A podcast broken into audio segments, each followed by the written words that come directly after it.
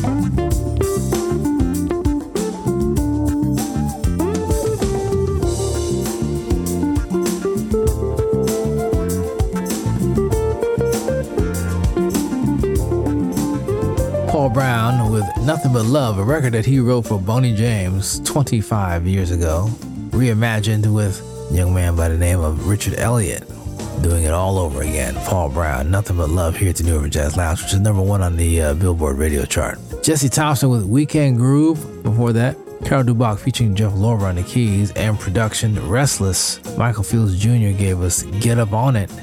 And Donnell Spencer featuring uh, David P. Stevens and Markel Jordan together with The Game. You know what to say about the game. If you don't know the rules, you can't win the game, right? Let's get into some more musical fun around the corner with Gregory Goodloe, Tyra Lavone, George Duke, and a young uh, keyboardist classically trained pianist, and saxophonist, all in the same body, Miss Ashley Kiko out of New York. This is the New Urban Jazz Lounge.